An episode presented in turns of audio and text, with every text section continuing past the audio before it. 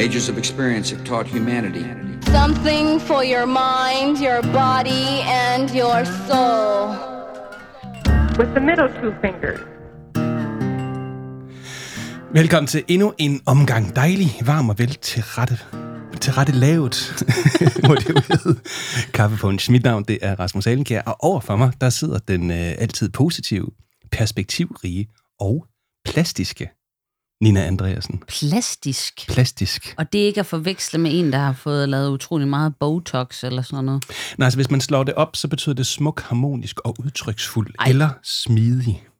Smidig, det er jeg i hvert fald ikke. Jeg var begyndt i fitnesscenter, og så, så var der en dag, hvor jeg ikke lige kunne komme derud, så tænkte jeg, fordi så inde på, der er sådan en app til det der fitnesscenter, og så kan man, øh, så er der sådan nogle yoga, yoga-lektioner og sådan noget, mm. pilates og sådan noget, mm. og de første to minutter af det der yoga, så tænkte jeg, ah, det, det er fandme god til, altså der strækker man jo bare ud, men så, så, så gik det altså for sig lige pludselig, og der, der, der måtte jeg simpelthen give op. Det kan ja. man jo ikke, det er jo sindssygt, de mennesker. Det er jo sådan noget med at strække dig ud i en eller anden yderposition, og så holde dig gående, og så bare holde den der i tyve minutter, indtil du... Det, det kan jeg sgu ikke da. Du følte dig ikke specielt plastisk? Nej, ikke specielt, nej. Altså man taler jo om den plastiske hjerne, for eksempel, hvis man nu... Vi har jo tidligere talt om, at, øh, at der kan gå noget galt i forbindelse med hjerneudviklingen, og der kan man jo faktisk sådan tale om den plastiske hjerne, for så udvikler andre områder af hjernen det som, som, som en kompenserende funktion i forhold til det, som, som burde have virket fra starten af, ikke? Åh oh, ja, mm. okay. Ja, så altså hjerneplastisk vil jeg gerne, men, men krop, kropsligt, der er det i hvert fald helt galt. Nej, men det er godt, du er her, Nina. Ja, og det var da nogle søde tillægsord, du havde fundet i dag. Ja, og ved du hvad, vi har faktisk fået andre søde tillægsord, for nu læser jeg lige op her. Vi har faktisk fået en besked. Vi, vi får af og til øh, nogle beskeder øh, her øh, i Kaffepunch. Ikke så mange endnu, fordi det er jo en, sådan en, kan man sige, upcoming ting. Vi er jo lige startet, og... Øh, Sådan noget som, som det, vi laver, det er jo i konkurrence med alle mulige andre. Øh, I jo et rigtig god podcast, så, så vi skal sådan lige, øh, lige ud og, og melde os og blive et uh, household name på yeah. et tidspunkt, ikke?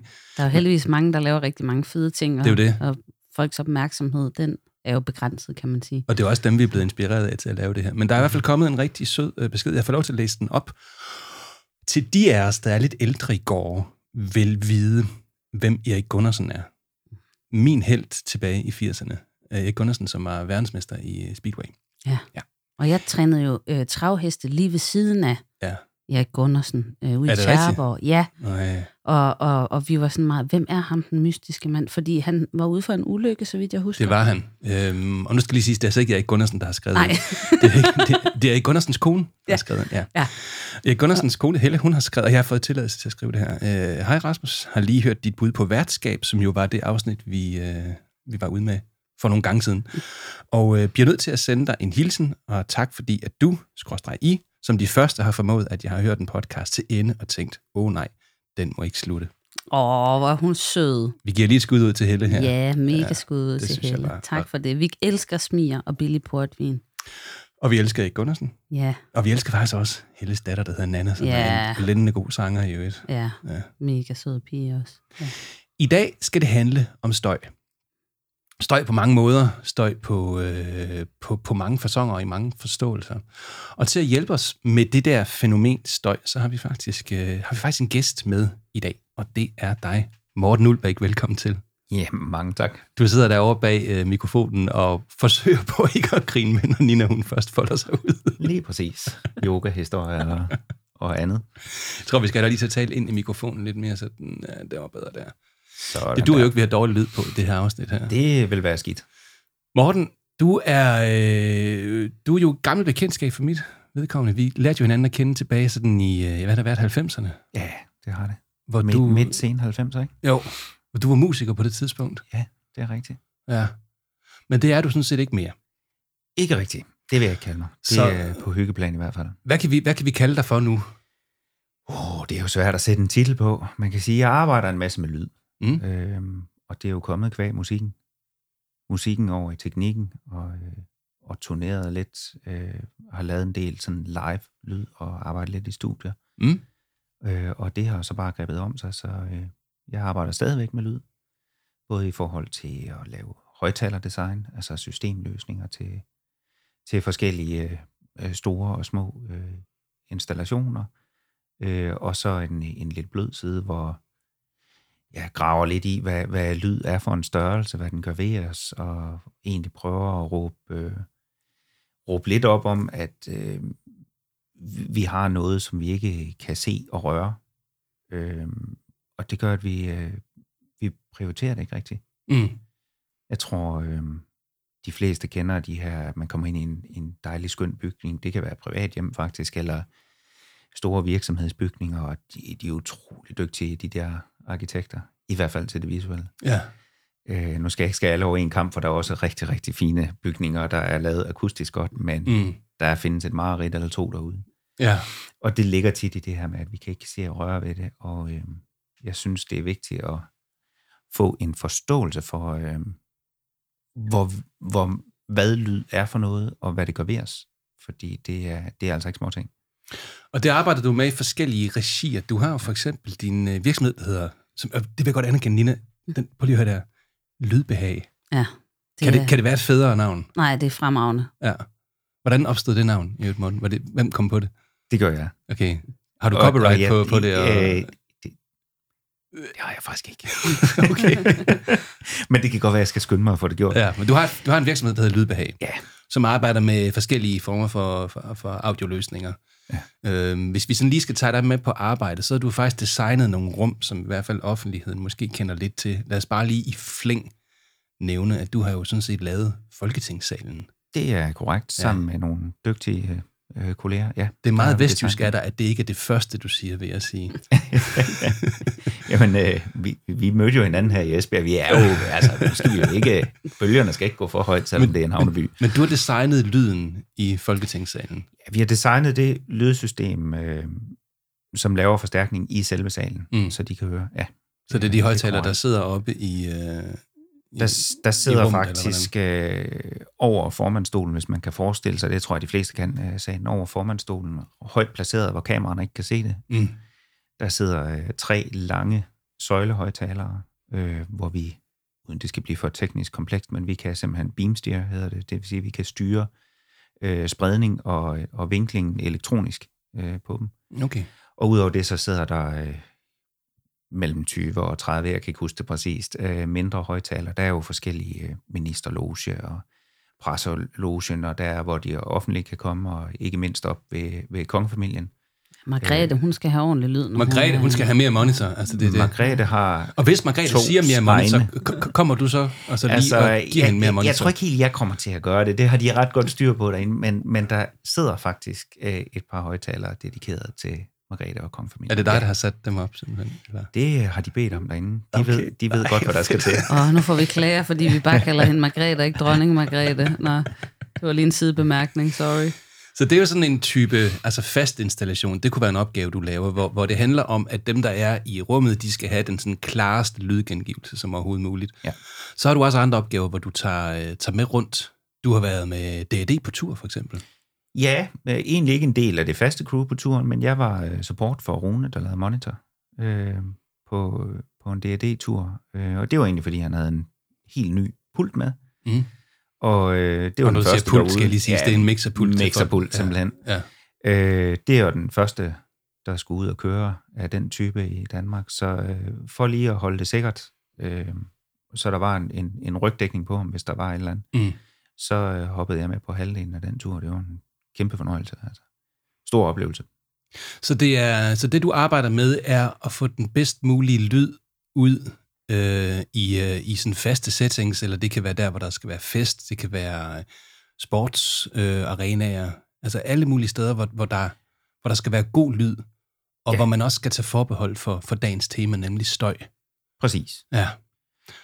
Og det er det, vi skal snakke om i dag. Vi skal snakke om, om den gode lyd, men vi skal også snakke om øh, det, som måske ikke er så god lyd. Så øh, læn dig tilbage, kære lytter. Skænk dig en kop kaffe, hvis du ikke allerede har gjort det. Hvis du er ude at gå, så måske bare gå videre. Du behøver ikke stoppe og lave kaffe.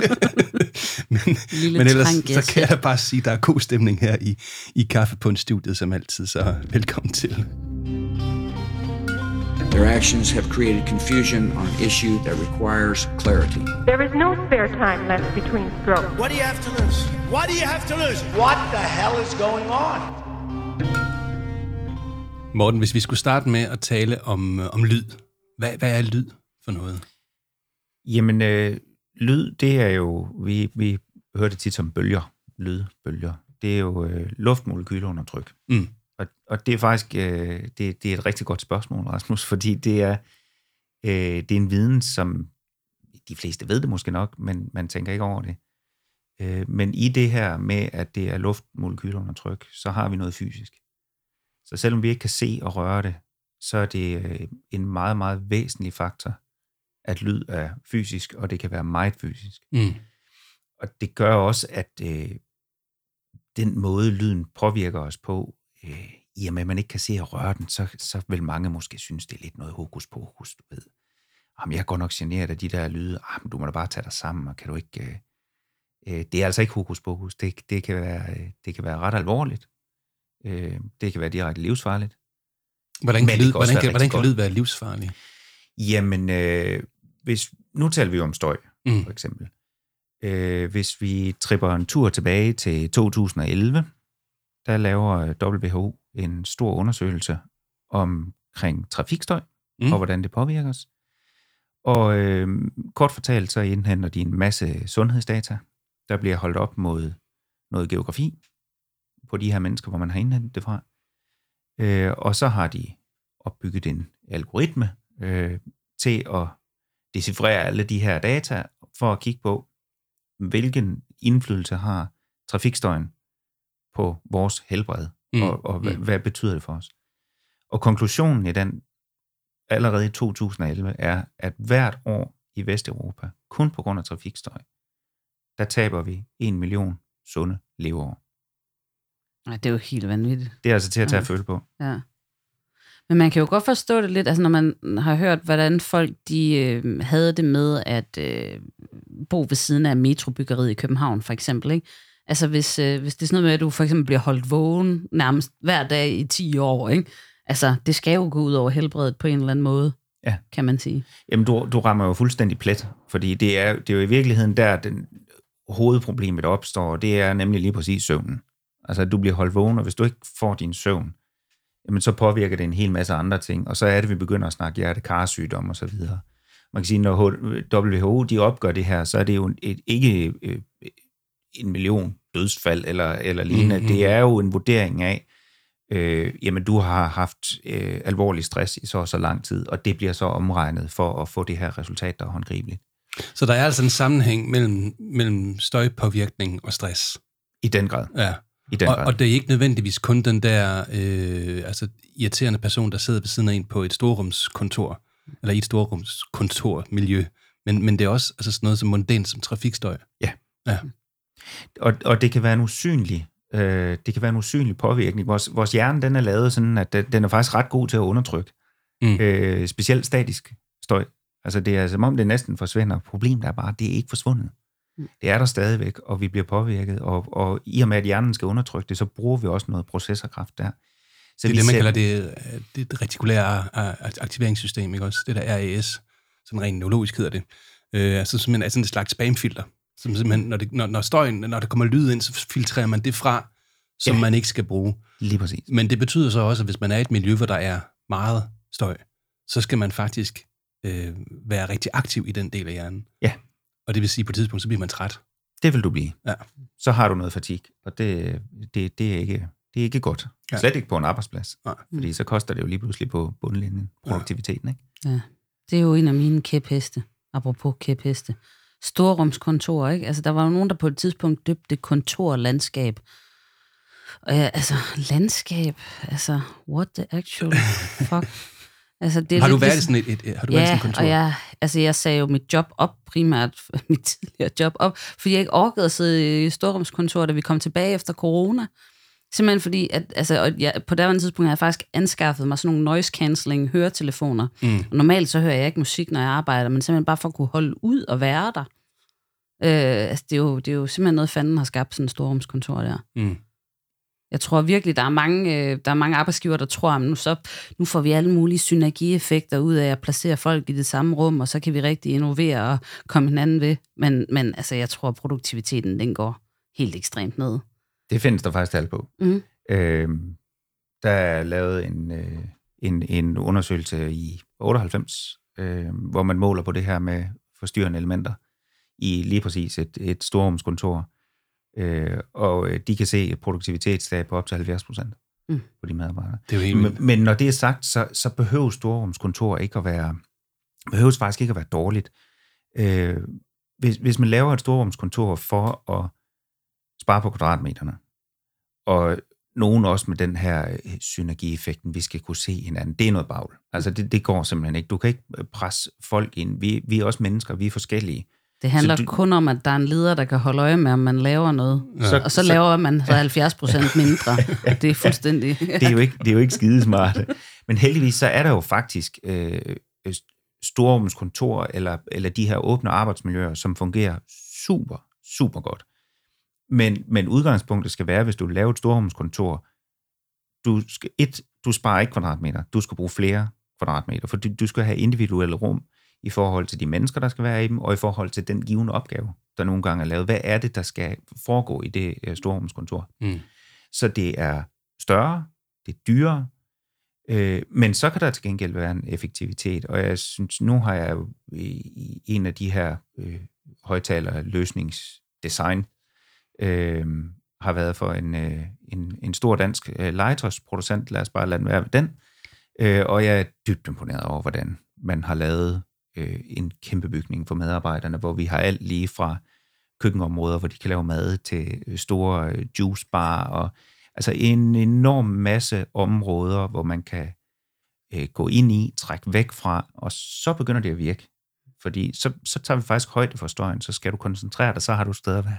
Så, så, så vi har den her forfærdelige støj, altså, som mm. kan være trafik, eller den kan være, øh, det kan også være ventilation, eller øh, det her fordømte skab med, med, med, med sådan data, øh, hvad hedder sådan noget, øh, server, der står, der står og kører, ikke? Altså, det er jo forfærdeligt. Ja. Øhm, eller et, en ventilation, øh, som, som piver. En mm. kollega, der trækker vejret, et eller andet. Ja, sådan noget der, ikke? Ja. Øhm, nu er det ikke lige den vej, jeg vil. men, men, øh, men, men det vil sige, du siger, Morten, at man kan faktisk godt have et miljø, Hvor, hvor der er en masse støjkilder i, altså det vil sige mennesker, der taler sammen, eller går, eller skramler med stole, eller sådan noget, mm. som alligevel faktisk ikke er, er stressproducerende. Ja, fordi det kommer an på... Hvad skal der til? Du, jamen det kommer an på, man, man, skal, man skal forstå, at vi er forskellige som mennesker, og vi er, vi er meget forskellige i forhold til, hvordan vi bliver påvirket øh, af lydene omkring os. Og så har det også noget at gøre med, hvad er det, vi skal lave i en given situation. Så, så, og, og, og det er det, jeg lidt var inde på med, med hvordan man designer det her storrumskontor. Du skal have mulighed for at trække væk. Jeg havde jo også håbet på, øh, lige præcis i forhold til storrumskontorene, at efter vi havde covid, vi lukker ned, vi finder ud af, at folk de kan arbejde hjemmefra, og så begyndte man ret hurtigt at høre de første ledere øh, sige, jamen nu skal de bare tilbage på, alle, på arbejde alle sammen. Jamen, brug dig muligheden nu. Du har set, at medarbejderne kan godt derhjemmefra. Mm. Så for nogle opgaver, så er det bedre at blive hjemme. Mm. Og når du kommer ind, så er det for at kunne ses med dine kolleger og være social, fordi det er også vigtigt. Vi kan jo ikke bare skære det væk. Så i, i tanken om, at vi er sammen, og vi kan se hinanden, betyder jo rigtig, rigtig meget, og der kan være nogle synergieffekter, men ikke, hvis vi bliver bokset ind hele tiden og kontinuerligt. Så det er noget med at skabe nogle rum, og det er der heldigvis virksomheder, der er specialiseret i derude, simpelthen at designe de her ting. Øh, og, jeg, og jeg ved, at de tager højde for rigtig, rigtig mange parametre, øh, når man designer sådan. Og det er, og det er ikke en spareøvelse. Det er dyrere, hvis man skal gøre det. Det er dyrere at lave simpelthen? Det er det. Ja. Jeg kan huske en gang, du sagde til mig, at, øh, at, at hvis man skal dæmpe støjen, så er der to knapper, sådan grundlæggende set, man kan skrue på. Der er den akustiske knap, og så er der adfærdsknappen, mm. man kan skrue på. Kan du ikke lige fortælle lidt om den øh, distinktion? Jo.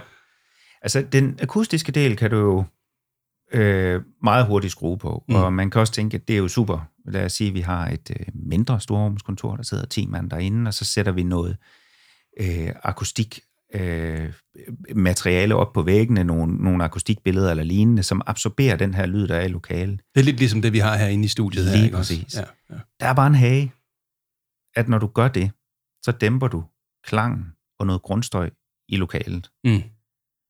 Og det vil sige, at taleforståeligheden, den stiger. Og det mest forstyrrende element. Så når man dæmper, så bliver vores tale så bliver vores tale tydeligere. tydeligere. Ja. Og så er der jo mere, man skal ja, og det, filtrere og det, fra. Ja, og det er klart mest forstyrrende, du kan blive udsat for. Det er tale. hvis du kan definere mere end halvdelen det af det, der bliver paradox, sagt ved siden af. Jamen, okay. Det er nemlig en kæmpe paradoks. Ja, det... Også fordi talen, altså du kan være nok så dygtig, medmindre du måske lige er jægerpilot, der kan flikke mellem to ting med, med lyntast, så vil tale bare trække dit hoved væk.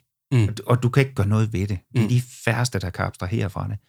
Så, så det giver altså en hage, når, når, vi, øh, når vi dæmper på den måde. Det skal man være opmærksom på. Okay. Og der er blevet lavet nogle undersøgelser også, hvor man faktisk har målt på tastaturtryk, så hvis du dæmper for meget, så, øh, så, så øh, falder tempoet i tastaturtrykken, hvilket jo ikke er overraskende, fordi du vil helt klart have nogle flere forstyrrende elementer, du kan lige pludselig høre, hvad der bliver sagt rundt omkring dig. Det er altså ikke altid ønskværdigt. Men det, men det er meget interessant, fordi at, øh, altså, da jeg lavede den der med, så fik jeg de der noise cancelling øh, høretelefoner i det der storrumskontor, ikke? Der fandt jeg også ud af, at hvis jeg, hvis jeg så skulle lytte til musik, så skulle det helt klart være altså, instrumental musik. Fordi der er noget med det der med, hvis der er en stemme på, mm. øh, altså uanset om det er musik eller det er nogen, der taler, så kommer man sådan lidt ubevidst til at lytte efter det. Og hvis man så sidder og prøver at fordybe sig i et eller andet, eller koncentrere sig om noget, så, så kommer man fra det. Så jeg kan godt forestille mig den der med, hvis, hvis, hvis akustik, øh, hvad kan man sige, dæmpningen ligefrem gør, at, at talen bliver tydeligere, så, så har man faktisk et, et problem mere. Men hvad gør man så med adfærdsdelen? Er det sådan noget med at opdrage kollegerne til at opføre sig på bestemte måder, eller...? Ja, opdrag kan jo være lidt uheldig, og det, det, det, du rammer lige ned i, og det er ufattelig svært. Er det dig, der kommer ud og skal opdrage så på en opgave? Helst ikke. Jeg vil sige det sådan, hvis man skal gøre noget, hvis, lad os tage en virksomhed, det vil være naturligt, at der er en udfordring med nogle ting, og så øh, kunne man tænke, jamen, vi ringer til ham der, nogen kalder for at lyde ekspert, og så kunne han lige komme ud og fortælle os, hvordan øh, vi gør det her, og så bliver alting meget bedre. Mm. Not gonna happen.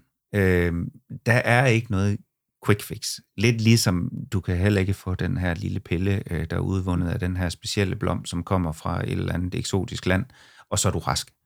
Det, det, det findes altså bare ikke. Og det gør det heller ikke her. Øh, vi har paradokset i, at vi dæmper lokalet, og så taler forstående. Så vi er nødt til at i talesætte, hvad skal der ske i det lokale? Hvordan bliver det brugt? Mm. Hvad er formålet med det? Og så kommer adfærden. Vi er mennesker igen. Og det kan jeg ikke gentage nok gange. Vi er vidt forskellige, og vi har vidt forskellige tolerancer. Vi skal have en fælles forståelse, og så taber vi direkte tilbage i den grundlæggende forståelse for lyd. Mm. Hvad det er, og det med at forstå, at det faktisk påvirker os ufattelig meget. Mm. Altså den høje lyd, der forskrækker dig, jamen så trigger du jo øh, en masse ting i hjernen, ikke? Og vi har no- nogle hormoner, der frigives. Øh, skal man øh, kæmpe, eller skal man flygte? Øh, der, der foregår en masse ting, og det er fysisk, det er ikke noget hokus pokus. Mm. Den forståelse for, at, at vi er forskellige, det er den, vi er nødt til at kunne mødes, hvor man kan sige, jamen, jeg er ikke nødvendigvis bare supersensitiv, eller øh, noget pjat, hvis jeg siger, jamen, jeg bryder mig virkelig ikke om, at øh, du klikker med din øh, kuglepen, eller andet.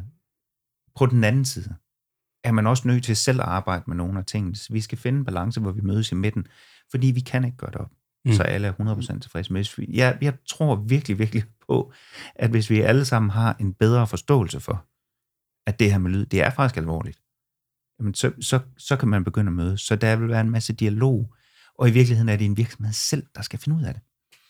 Nu kan man sige, det er så i sådan en, en virksomhedssætning, men nogle gange så er vi også ude i den øh, pulveriserende offentlighed. Mm.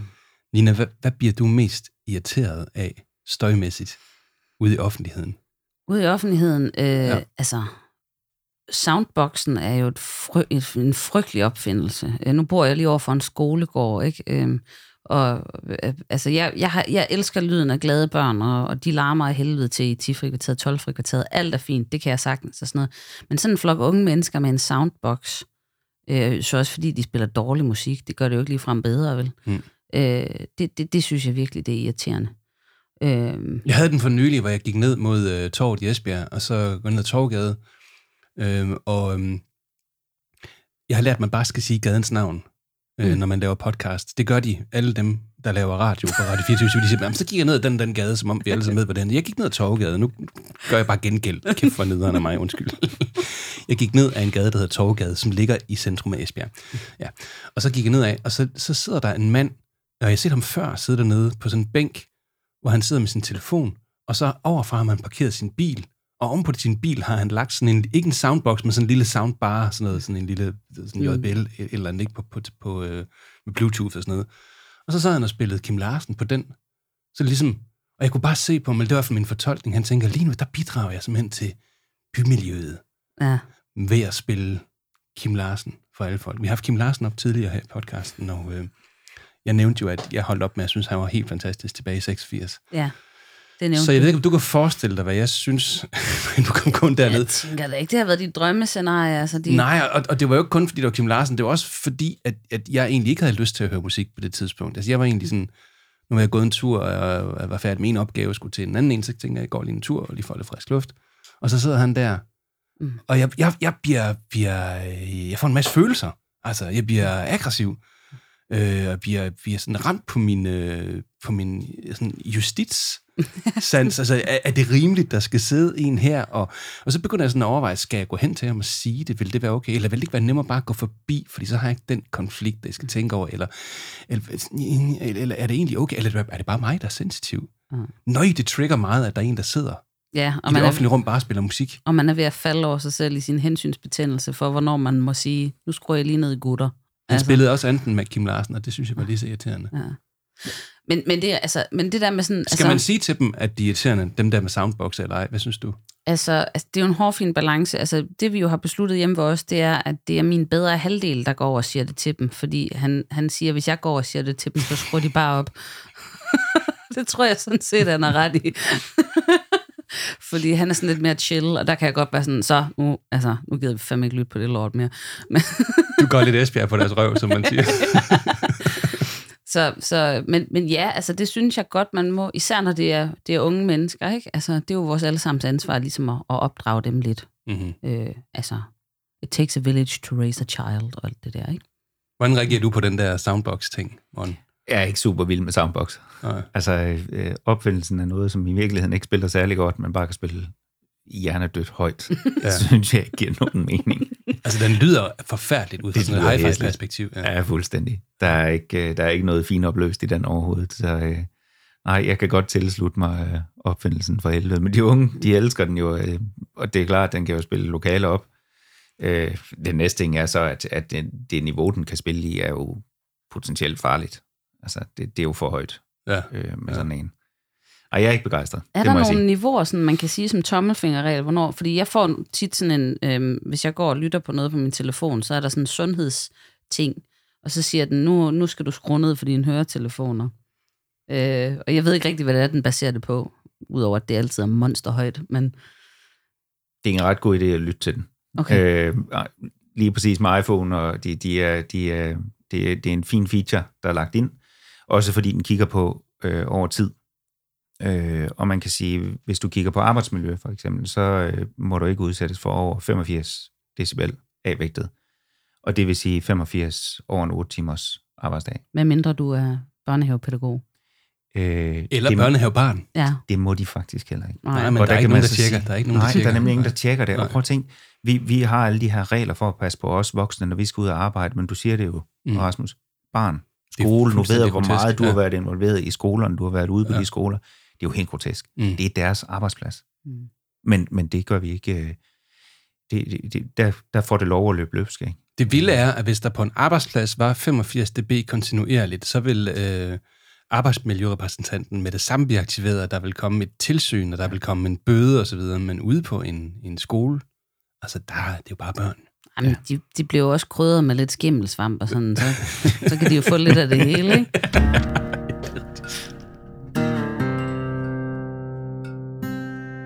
One way to learn a better or the best way of doing anything is to watch and analyze the skill of an expert. Or putting the burden of higher taxes back on the American people.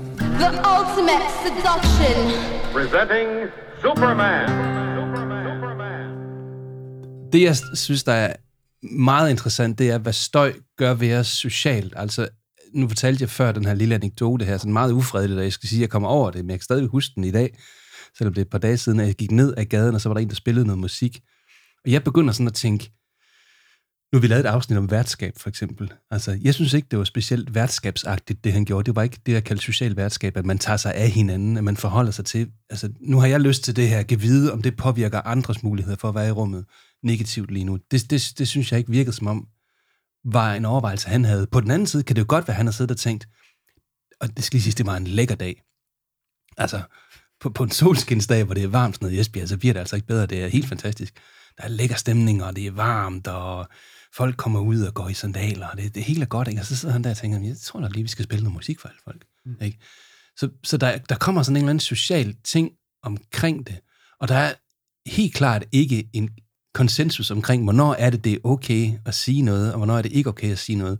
Og jeg lægger selv mærke til det øhm, i en anden situation, hvor jeg, vi har en terrasse, vi bor i, i eller vi er lige nu i, i, i så meget midtby, man kan komme i Esbjerg overhovedet. Det er klart, selvfølgelig er der noget støj herinde, øhm, men, men en, en dejlig søndag var der nogen lidt længere nede i en anden karré, der stod med sådan en, en, jeg ved, en slibe ting, der sl- sliber fuger ud mellem sten. Ved I, ved I, hvad sådan en hedder?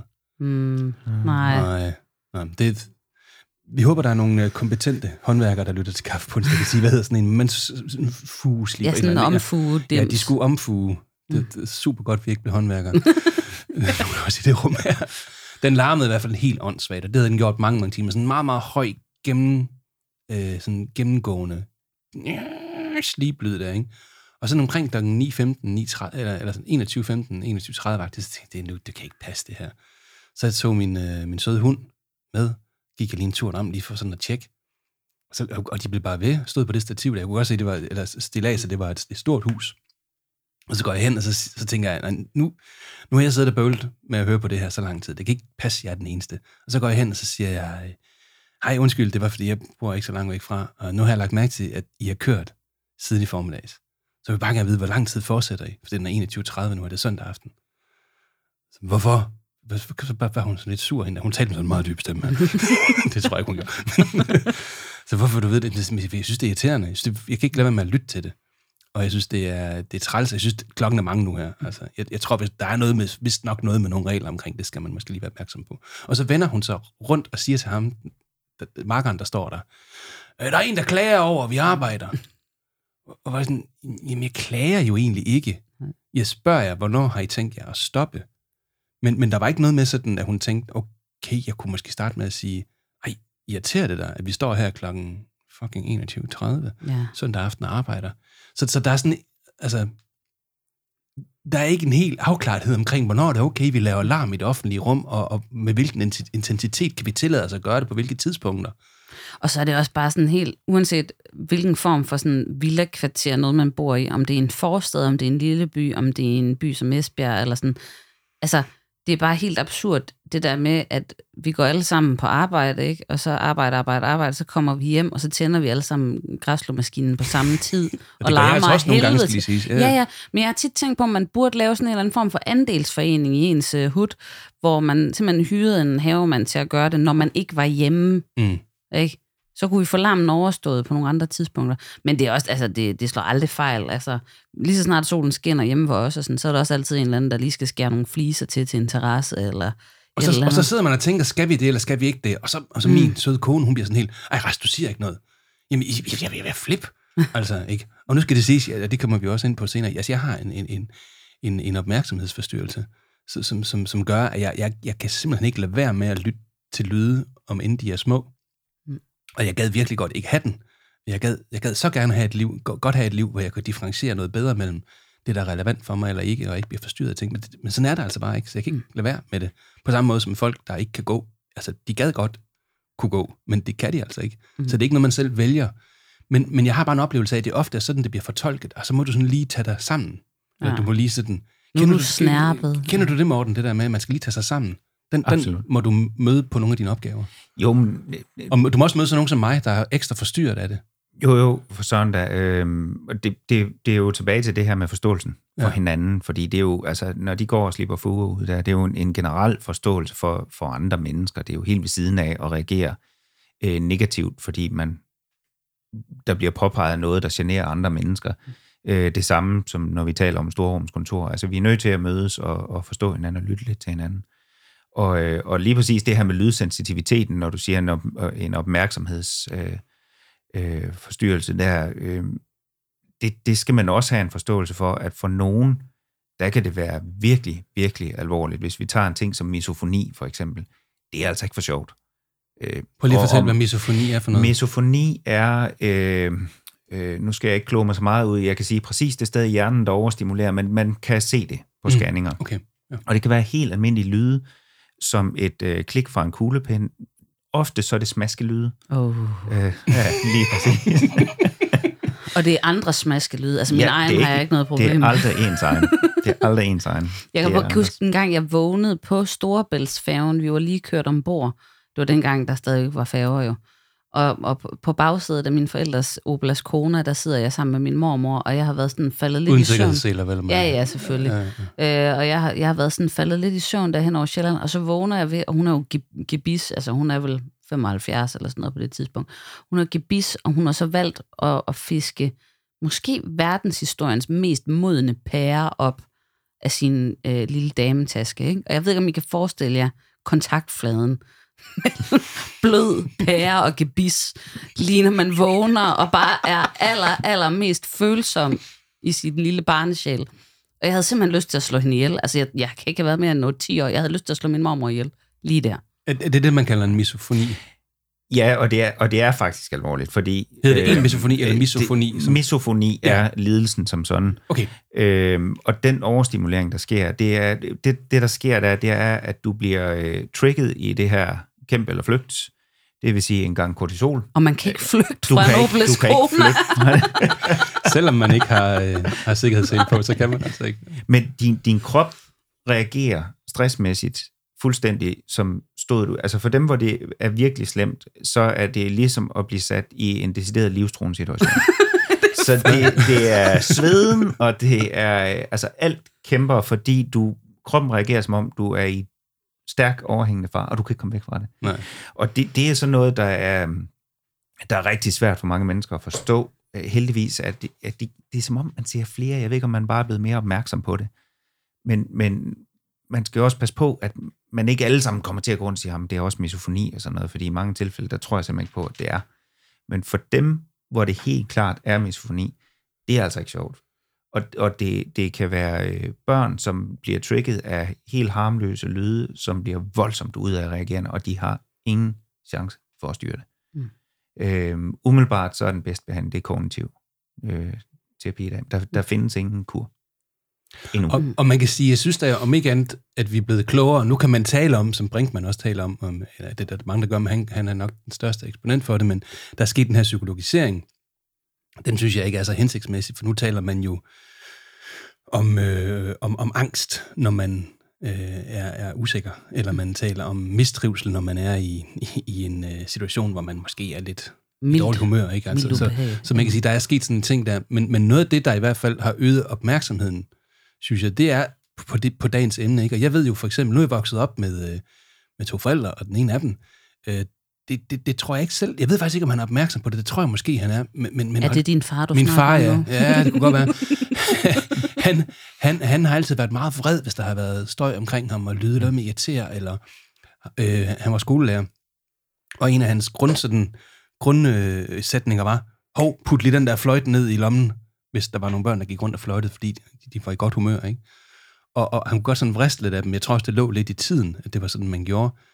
Hvor man kan sige, han var ikke opmærksom på, det er faktisk dig, den der fløjte, den betyder noget for. For alle andre, der er den egentlig ikke et problem. Og, og der kan man sige, det er nok i den generation, der har man ikke haft den bevidsthed, hvor jeg vil sige, vores generation, der, der er den bevidsthed større. Og jeg har lært øhm, at, at forlige mig med, at, at jeg er altså en person, der utrolig gerne ikke vil være et problem. Jeg vil gerne være så lidt belastende for min omgivelse som overhovedet muligt. Men der skal ingenting til, før jeg hører, hvad folk gør, og jeg reagerer på det, og jeg bliver, som du fortæller, jeg bliver stresset af det. Øhm, når der kommer nogen ned ad trappen, så begynder jeg allerede at dire i min krop, for jeg ved ikke lige om lidt, kommer de ind og forstyrrer mig eller ej, og jeg begynder at gøre mig klar, selvom de virkelig bare går ved siden af, jeg går væk.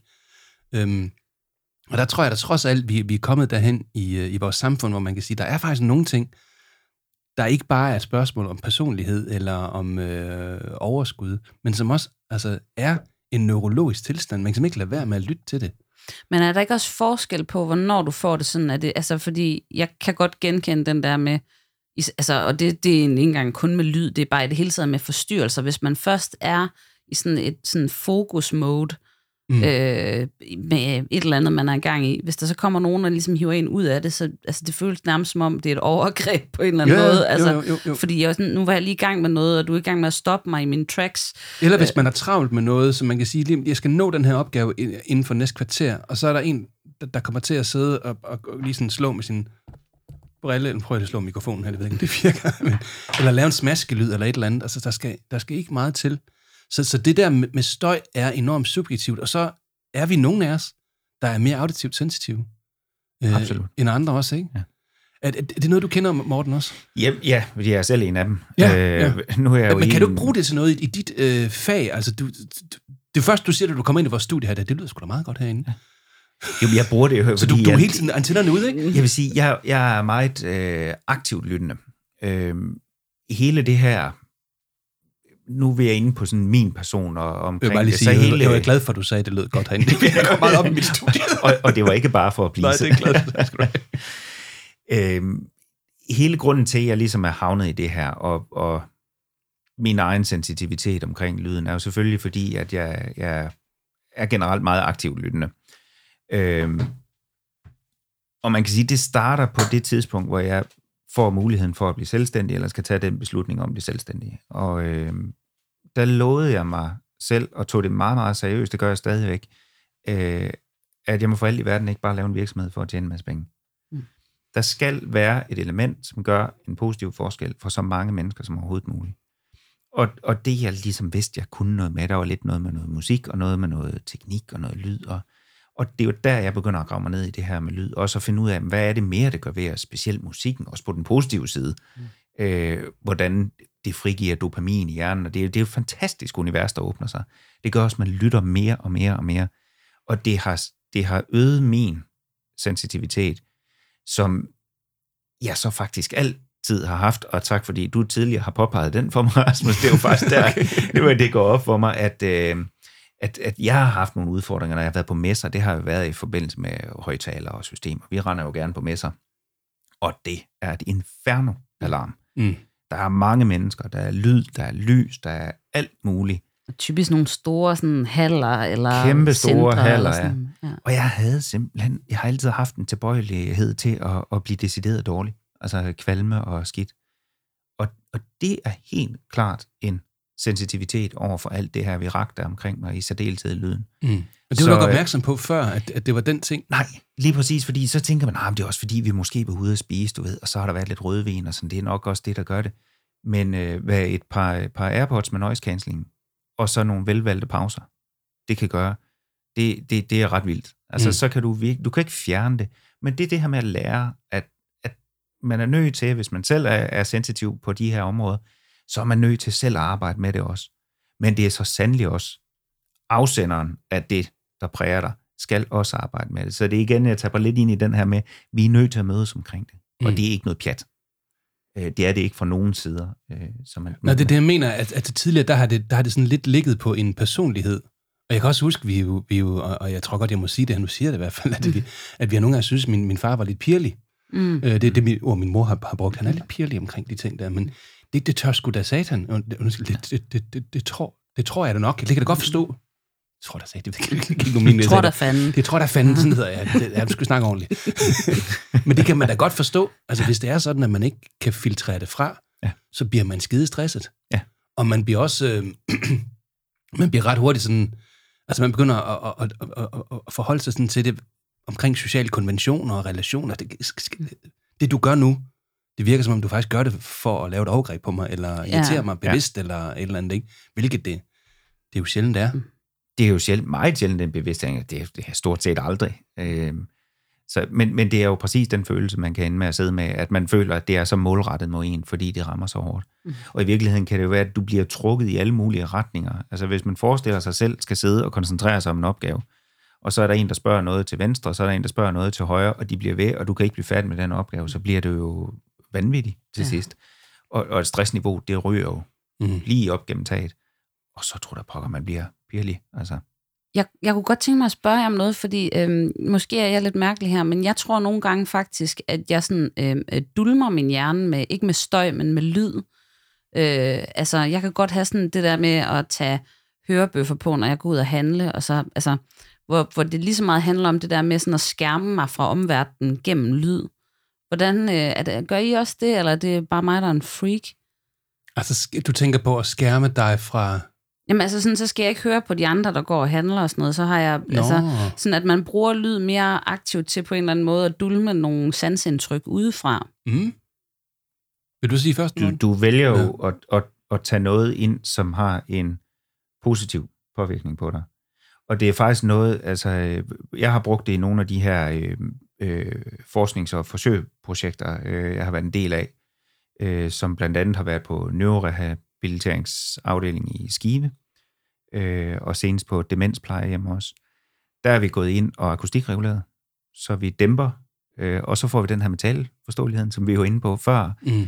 Øh, det er så typisk i spisesituationer, så det gør ikke så meget, at taleforståeligheden lidt kommer op, men vi vil ikke have det i hele rummet. Så vi tilføjer også musik. Så det vil sige, at vi bruger faktisk musikken lidt som et tæppe indover, så når de sidder tæt, dem der skal kunne høre hinanden, de kan sagtens høre hinanden, men når du kommer på lidt afstand, så kan du ikke. Så definerer du ikke samtalerne rundt omkring. Og det er utrolig effektivt. Der findes systemer også, man kalder det soundmasking, hvor man simpelthen lukker hvid støj ud af et højtalersystem, og det er lavet sådan meget klogt. Det kan hæve og sænke niveauerne, efter hvor mange der er. Blandt andet så kan du måle på, på øh, C O to og sådan nogle ting, for at finde ud af, hvor mange mennesker er der, og så justere anlægget sig selv. Gud, hvor vanvittigt science fiction er det. Jamen, det har faktisk været brugt længe. Og så vidt jeg ved, så er der ikke noget forskning, der siger, at øh, det har en negativ effekt. Men det tror jeg simpelthen ikke på. Mm.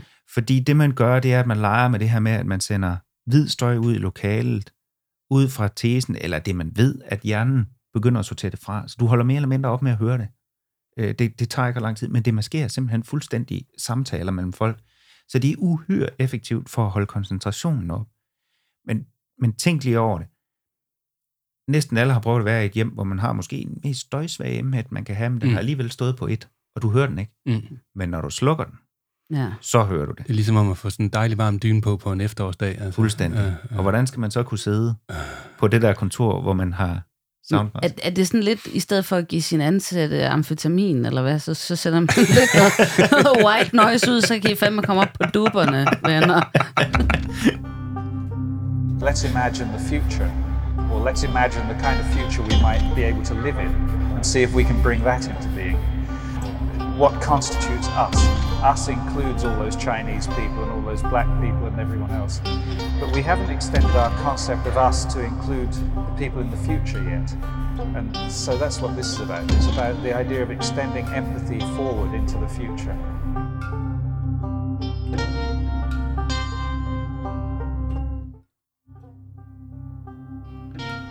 Kommer jeg til at skrue op og ned for det forkerte her, helt ved siden af.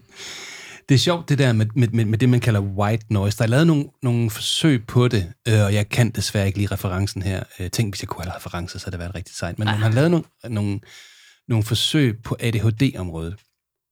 Øh, jeg mener, det er et finsk studie, øh, som indikerede, at man kunne erstatte øh, Ritalin, altså det vil sige amfetaminpræparat, med white noise, men ofte kun i det ene øre, så vidt jeg kan huske. Så, så der er altså nogle sådan benefits på det. Skulle man så have Ritalin i det andet øre? Så man eller øhm, og, så man kan sige, det, det er jo interessant. Jeg, jeg, jeg bruger øh, white noise om natten, når jeg sover, fordi jeg har bankende tinnitus. Øh, og øh, lytterne vil sikkert lægge mærke til efterhånden, som vi kommer længere og længere frem i de her afsnit, at så er der mere og mere, der ikke virker på mig. Og på et tidspunkt, så, så må jeg jo blive simpelthen byttet til en ny, fordi der er simpelthen så meget, der ikke fungerer. Fordi du går i stykker sådan del for del, eller hvad? Jamen, vi har haft et afsnit om sygdom, og så er der det, der ikke virker. Så har jeg en opmærksomhedsforstyrrelse, og nu har jeg sgu også tinnitus, jeg ved ikke hvad. Men øhm, vi jo mange, der har tinnitus. Tilbage fra, fra musikerdagene i gamle dage, hvor man jo altså ikke brugte øh, høreværn. Øh, jeg kan huske, at, at, at, at sådan, parolen var, at man gad ikke spille sammen med nogen, som brugte øh, ørepropper, fordi de kan ikke høre musikken. Så vi stod jo i et øvelokale, og, og det var dengang, hvor, når man spillede, så var det jo ikke sådan, man indspillede noget på en computer derhjemme, og så gik man på et tidspunkt i gang med at øve selv. Det var, det var altid live, og det var et øvelokale, og man stod og spillede mange timer sammen. Og der var altid krig om, hvem der kunne skrue højst op for ens forstærker, ikke? Og man skruede op, i stedet for at bede trommeslagerne om at lade være med at slå lige så hårdt på de der bækkener der. Altså, det, det var jo et meget, meget voldsomt miljø. Jeg husker, vi havde et øvelokale ude på... Sådan et, i sådan et, det var fuldstændig ulovligt i dagens standarder, men vi har fået et, et, et beskyttelseslokale ude på en skole, jeg ikke skal nævne, hvor vi så stod i sådan betonhelvede og havde øvelokale der. Altså, altså sådan et, sådan, hvis der kommer atomangreb mm. på Danmark, så er det der, vi skal søge hen, ja, agtigt. Der havde I øvelokale. Så, så havde vi da i hvert fald musikken og underholdningen klar, hvis der var, der skulle ske noget. Så stod vi dernede, det var et fuldstændig grotesk sted. Altså, vi havde en pære, altså, det var sådan en helt filmisk, vi havde en pære hængende. Jeg kan huske, om du nogensinde var derude, Morten... Øh, I, Ej, det er jeg faktisk ikke sikker på. Vi kaldte den Hangar atten, opkaldt efter øh, hvad hedder det, det, det berømte nummer, som, øh, hvad hedder de, Dave Mustaines band, hvad det hedder. Øh, åh, kan jeg ikke huske Kan I huske, hvad Dave Mustaine hedder? Nu kan jeg ikke huske det. Jeg kan jo ikke huske navnene på nogle musikere, det er sådan min ulempe af livet. Megadeth, jeg kan ikke engang huske Megadeth, selvfølgelig. Åh, ja. oh, Megadeth, har lavet ja. nummer, der Hangar atten. Hangar atten er jo en, øh, en legendarisk øh, hangar, der skulle være over i Area enoghalvfjerds, og der ligger U F O'er og sådan noget der. Så det er sådan sagt. Nå, men vi kaldte, vi, vi kaldte vores øh, øvelokale for Hangar atten.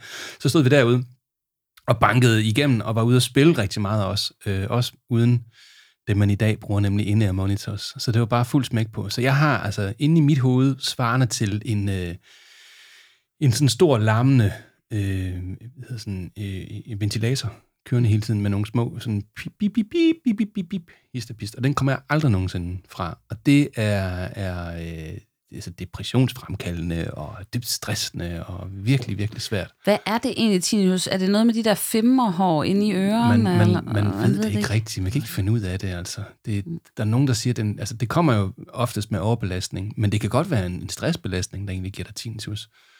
Øhm, mange fra dengang har det. Mange har det også i dag. Øhm, og når man så som mig har en opmærksomhedsudfordring, øhm, så, så kan man sige, det, når jeg skal sove, så er jeg nødt til at skærme mig, fordi ellers kan jeg høre, jeg gider ikke høre på min kone trække vejret, det er skide træls. Øh, eller øh, hvis der er nogen, der skal på toilet om natten, og sådan, så vågner jeg af det. Jeg kan simpelthen ikke lade med at lytte til det. Så jeg sover med ørepropper. Så, så, så i mange år har jeg sovet med ørepropper, øh, som har gjort, at, at inde i mit hoved, når jeg skal til ro, så siger det bare... Øh.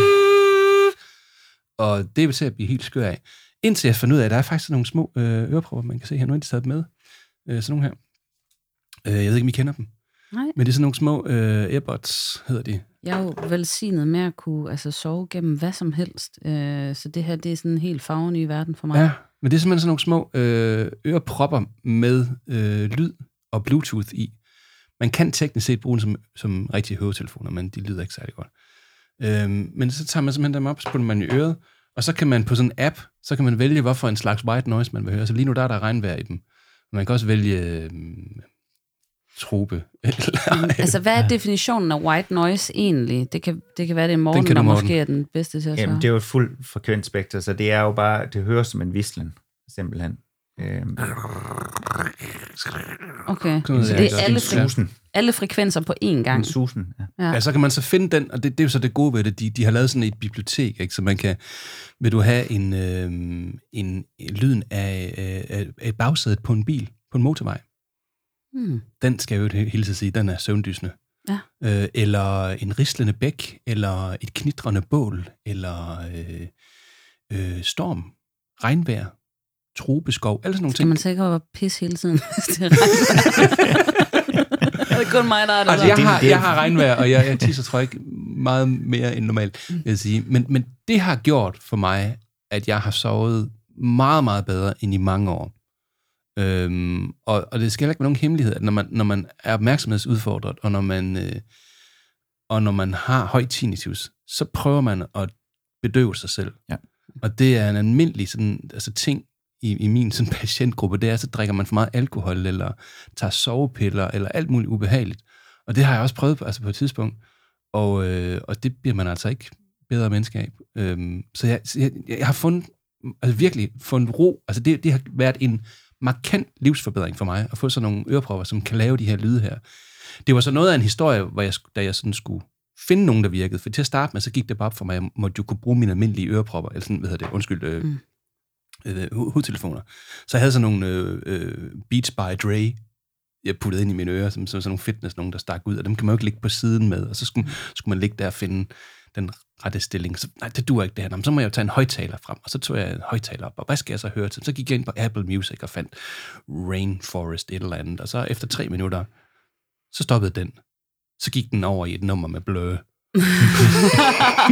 Og så havde vi balladen. Og så på et tidspunkt, hvor jeg skulle lå der og være helt vildt sendt, så begyndte jeg bare at skælde ud. Og sådan der. Så fandt jeg så ud, at man kunne finde de her, som har sådan en otte-timers program. Men det er decideret lyd. Altså, det er ikke sådan en guided meditation eller noget? Fordi nej, altså, nej det... fordi så bliver jeg skide irriteret på den, der snakker. Åh oh, nej. Jamen, prøv, du skal så, nu være jeg, helt rolig. Gud, der, der er sådan en fantastisk... Jeg ved ikke, jeg aner ikke, hvem manden er, men han har en kanal inde på YouTube, der hedder Dyb Ro, og jeg kan ikke anbefale den nok. Jeg er simpelthen nået dertil nu, at han, han, han skal bare sige, og så skal du lægge dig godt til rette. Du må lægge dig lige præcis, som du vil, og så er jeg bare knocked out cold. Er det han, der ham der Zachariah? Jamen, jamen, jeg ved engang, hvad kanalen hedder bare Dyb Ro. Det er sådan en, en meget sådan myndig okay. mandestemme. Det er utroligt effektivt. Ja. Mm-hmm. Der har vi jo fat i, hvor, hvor fantastisk lyd det er. Mm-hmm. Altså, øh, både i forhold til hypnosen, det er jo... Øh, i bund og grund bare lyd. Det er tale. Øh, det, det tapper direkte ned i min fascination for de her, og, og, og Rasmus' ørepropper, altså hvis man siger rainforest, hvad naturlyde kan gøre ved os. Det er jo igen, vi mennesker, og det er forskelligt. Nogen vil ikke kunne udstå det, andre de vil være super glade for det. Men, men den her med naturlyde, fugl for eksempel, det får os til at slappe af. Han hedder Karsten Lægermand, åbenbart. Karsten oh. det, var ikke, det var ikke ham, Zachariah, jeg troede, det var. Am, altså, altså, hvis jeg bare kunne få et øh, bånd på repeat med ham, så ville jeg sove resten af mit liv. Vi sender lige skuddet til Karsten Lægermand. Undskyld, Morten, du må gerne... Nu afbryder jeg dig her i et afsnit, der handler om afbrydelse. Det er jo vigtigt at få den, øh, få den med der. Nej, men hvis man, hvis man tager øh, fugle, for eksempel, det har vi jo øh, programmeret til igennem tusindvis af år, at når fuglene synger, så er alt rimeligvis godt.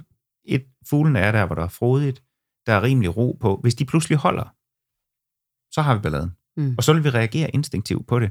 Så, så der er ikke noget hokus pokus i, at nogle af de her naturlyder, sådan noget, det, kan, det kan virkelig gøre noget godt. Men der er også lidt med, hvilken type fugle det er, fordi hvis det er havmåger, der skriger, så ja. det er det er sangfuglene, vi er ude i her, ikke kalkunerne. Vi er jo i Esbjerg, så... Øh.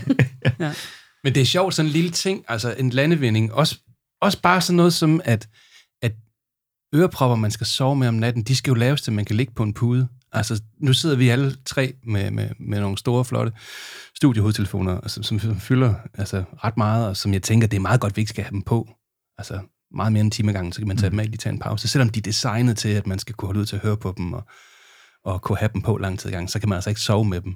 Øhm, så sådan nogle, sådan nogle ørepropper, jeg bruger, der, de er jo designet til at være så små, som, så de kan være inde i øret. Og selv jeg har meget små ører, og så kan jeg ligge på siden med dem. Og så virker de stadigvæk. Jeg vil bare lige sige, at de hedder uh, Soundcore Sleep A ti. Og nej, de er ikke sponsoreret af dem, det men det de synes ikke. Vi godt, det kunne tage. Og så er de faktisk ikke særlig dyre. Jeg tror, de koster ni hundrede kroner for et sæt eller sådan noget.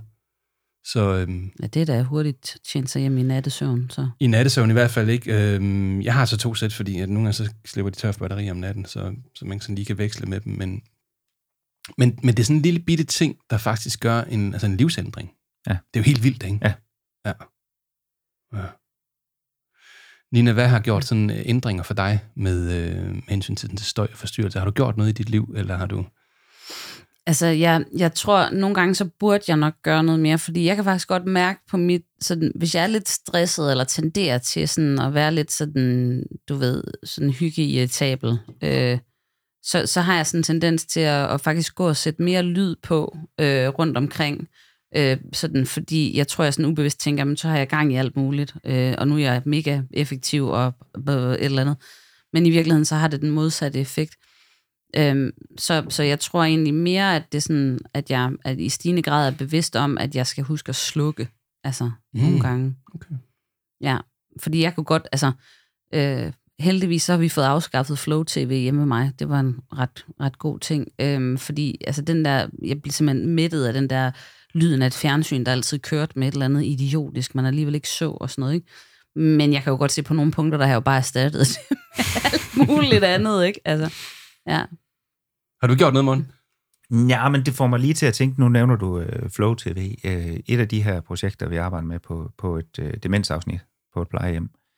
Uh, det er her, hvor vi dæmper det, og vi finder noget passende musik, rammer et niveau, som jeg plejer at sige. Det skal være sådan, at hvis øh, beboere eller personale sidder og taler, så skal musikken gerne forsvinde væk. Men den skal være præcis så høj, at hvis de lytter efter, så skal de kunne høre alle detaljer. Derfor har vi også været opmærksom på, at når vi hænger en højtaler op, der skal afspille det, så er det ikke et eller andet billigt skram.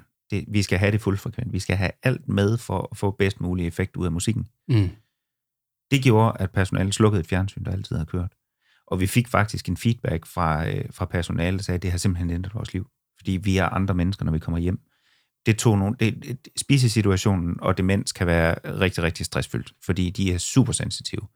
Men der fandt vi en god balance i det med musikken, og så det med, at den er øh, lige præcis høj nok. Der, der kan måske egentlig godt komme med, med lidt tip, hvis der sidder nogen derude, som, som, som har det svært med nogle ting, og gerne vil bruge musik. Og nogle gange kan man gå kold i det, fordi så får du det moke- uh, forkerte musik på, og det er svært at finde ud af, hvad det lige der dur, og det skifter jo også fra dag til dag. Så det, det en type menneske, samme slags musik hele tiden, den holder jo heller ikke. Sådan er vi jo så øh, finurlige og komplekse. Men lidt forståelse for, hvad det er, hvad det er der sker, og hvorfor det, det er effektivt. Når vi har det godt med at høre musik, og måske endda får øh, lidt kuldegysninger, når vi hører noget, der er rigtig, rigtig godt, det er dopamin. Mm. Dopaminen, den udledning af dopamin, eller frigivelse af dopamin, den opstår, fordi vi er uhyre dygtige til at forudsige, hvad der sker i musikken. Og så er der mange, der siger, jamen jeg forstår mig ikke på musik, jeg kan ikke høre forskel. Jo, du kan godt høre forskel. Du er måske ikke bevidst om det, men det kan du, for hele din krop, den lytter. Når vi forudser musikken og har ret, eller måske endda bliver sådan lidt overraskende, positivt overrasket, så er det, vi får de her, hvor det virkelig kan give kuldegysninger og sådan noget. Så, og, og det er ikke kun dopamin. Altså står vi til en koncert og synger sammen, alle sammen, så øh, har vi gang i noget oxytocin, som giver os den her samhørighedsfølelse. Derfor bruger man det også til øh, en begravelse.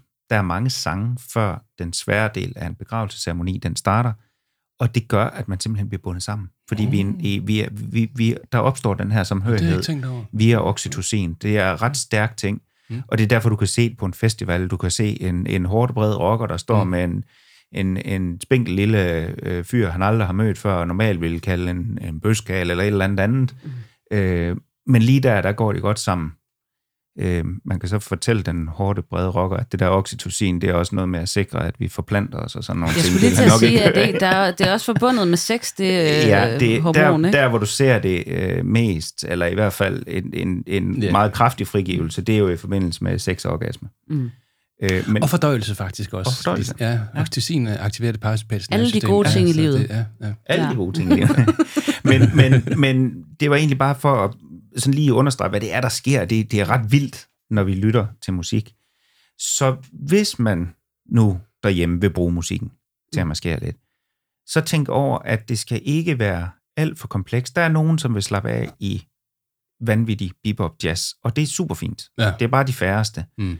Øh, skal jeg slappe af, så vil jeg faktisk godt høre metal. Øh, for mig, der kan det godt få mig til at slappe af. Men skal det være sådan lidt baggrundsagtigt, så øh, instrumentalt, forholdsvis let forståeligt, harmonisk set og rytmisk set. Det skal ikke være alt for komplekst, men det må godt have små bidder og overraskelser. Øh, jeg kan varmt, varmt anbefale et Aarhus Orkester, der hedder Valfugl. Valfugl? Valfugl. Mm. H V A L-fugl. Valfugl. Det er sådan en nordisk jazz, varm stemning, der er noget guitar, det er helt fantastisk. Mm. Øhm, I det hele taget nordisk, nordisk jazz, sådan afslappende. Er, er, de på, er de på vinyl, eller er de på ja, mest på streaming? Jeg er ikke sikker på, man, om den er på vinyl. Altså, de er på de store øh, streamingtjenester. Okay. Valfugl. Øh, ja. Valfugl. Men det, jamen, jeg var til sådan en folkfestival øh, tidligere på året, hvor, øh, hvor der også var nogle bands, der spillede sådan noget øh, ny nordisk folkemusik i sådan lidt nogle jazzede fortolkninger. Du har ja. fuldstændig ret. Det var også bare sådan øh, skuldrene ned. Det er helt og sådan, den, altså. ja. ja. Fordi det også får sådan lidt en naturlydes vibe på en eller anden måde. Præcis, og, og det nordiske er jo også, at det er jo det, vi relaterer til musik. Fordi det, det er jo noget klart, kulturelt, det, det er det også. Der er jo noget kulturelt, det er jo ja, det, du er, ja. er vokset op med, og det er derfor, du kan forudsige den musik. Nu er vi jo så blevet bedre til det med, med, med, med de toner fra Mellemøsten, der har snedet sig ind. Prøv, prøv at tænke tilbage, altså, da vi mødte hinanden, Rasmus, der var det jo, der, der hørte du jo sjældent det, så var det kvarttoner og sådan noget, og det var jo noget mærkeligt noget at lytte på, selvom man var i et musikmiljø, man ja. var måske mere. Der var ikke meget world dengang. Der var ikke meget world, og man ser det ikke, nu, nu er det jo i alt. Og så det kom er inden, og alle kan lide det. Så kom inden, ja. Uh, ja så, så, så begynder det lidt. Og jeg havde den gode, eller ja, den gode oxytocin-oplevelse her den anden dag. Øh, jeg sad og hørte Hågum, øh, og så øh, kom øh, det der nummer, der hedder De Voksne Sprækker på. Og jeg bare lige sige til alle jer, der har en datter, der lige er flyttet hjemmefra, man skal ikke lytte til den sang. Nå, jeg var ved at hylde. Men det er bare utroligt, at der er en lyd, der kan, der kan aktivere så meget. Selvfølgelig også ja. På grund af teksten. Den var, ja. Altså, den var lige der, hvor den skulle være. Ikke? Øhm, men, men selvfølgelig også understøttet af en, en meget, meget simpel melodi, og en meget, meget sådan simpel, øh, en simpel men, men, men sådan ren instrument, instrumentalisering. Ikke? Ja. Ikke? Som også gør alligevel, så, så, så var, man, var man rolig, men, ja. men, og man var i lige pludselig et stadie, hvor man begyndte at lytte rigtig meget efter. Ja. Ej, det, det, det, det er jo fantastisk, når man bliver prikket til på den ja. Måde af, af musikken. Hold kæft, man bliver prikket til. Altså, jeg har det med... Der var en, den store støttekoncert øh, for Ukraine inde på Rådhuspladsen. Ja. Og der var Ida Lauberg oppe at synge. Og jeg, kan, jeg bliver næsten sådan helt...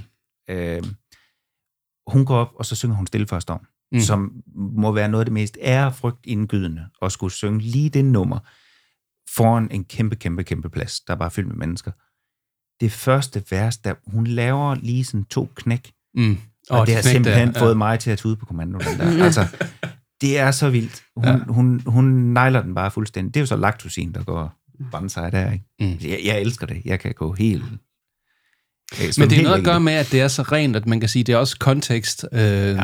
Og der er også nogen, der selvfølgelig kan spille på det. Altså det knæk havde hun lagt det helt rigtige sted, mm. ligesom når Sofie bundet fra Souvenirs, hun lige knækker på sin måde. Altså der er ikke nogen, der, der kan knække, som hun gør. Mm. Ikke? Og det, det er jo, der er ikke nogen, der kan knække, som Bono han gør. Man kan synes, at man ved om Bono, det er fint nok. Han er stadigvæk en af verdens bedste sanger mm. nogensinde, øh, ud, fra sådan, ud fra sådan et rent teknisk synspunkt. Mm. Og så synes jeg jo også, han er rigtig fin herudover. Læs hans bog, hvis I vil forstå ham. Har I læst den? Nej, men... Bonos nye bog der. Øh... Jeg har faldet lidt i den der, uha, det lyder godt nok meget frelst, det hele. Ja, det, det kan... Prøv at læse ja. Bogen. Okay. Trust me. Der, altså, okay. den, den skal man simpelthen læse. Altså, det er simpelthen, altså, hvor er han vild? Hvor er alt, hvad han har lavet, vildt? Men hvor har han også lavet meget, som folk har overset? Fordi der var noget med nogle penge, og det taler han altså også om. Mm. Øh, men sådan rent sangteknisk, så kan han noget der, ikke? Ja. Jeg kom bare lige til at tænke på, der er faktisk en, en form for støj, vi ikke har talt om, og det er den, som man med vilje sætter op i det offentlige rum for at holde bestemte typer af mennesker væk. For eksempel øh, stofmisbrugere på banegården. Nå, ja. Mm. Og øh, mit, mit, måske et, et af mine, en af mine livs værste oplevelser, det var en gang, hvor jeg øh, var til julefrokost i Odense. Mm. Jeg skulle have toget hjem til Esbjerg. Så, så laver jeg den fejl, og det kan, det kan jo ske, at... Øh, jeg rendte på en gammel studiekammerat, der gik lidt øl i den. Øh, så klokken den blev seks, inden jeg, altså om morgenen, inden jeg hoppede på et tog. Du var en banegårdsdranker? Jeg var en banegårdsdranker. Jeg skulle så øh, af i Middelfart. Den missede jeg lige, fordi jeg lige kom til at blunde væk et øjeblik. Kommer så af i Vejle, mm. hvor de jo har valgt øh, at sætte marchmusik, høj, høj marchmusik på om natten, for at holde narkomanerne væk. Og jeg ved ikke, om I kan forestille jer, hvordan det er, at man, man, er, sådan, man, er, man er ved at blive ædru igen, man er ved at få tømmermænd, og der er halvanden time til, at ens tog går den anden vej, så man kan komme hjem igen. Mm.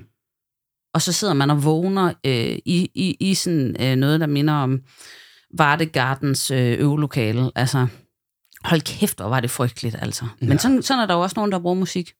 Og det er, jo, det er jo sjovt nok, for det er jo noget musik, som egentlig ikke er lavet til at være støj, men mm. som... bliver brugt som støj. Det, jo... det virkede fandme lige der, der.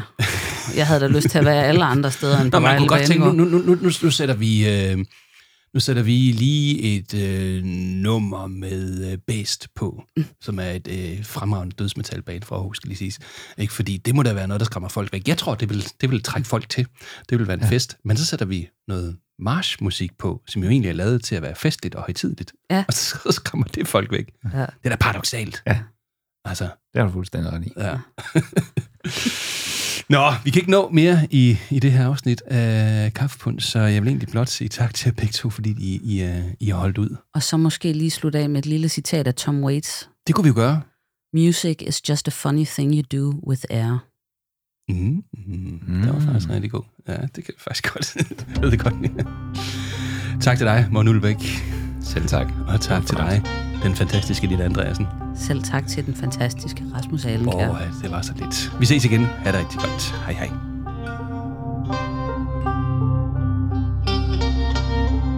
axis of evil. One foot ahead of the other to give you proper balance. Humanity.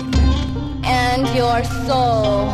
Bigger, bigger, better, better. Partisan anger. Anything on anybody's mind, they, they, they, you know, they, they, they hear a poem about. I'm not here to work for you. I'm here to teach you how to work. With the middle two fingers.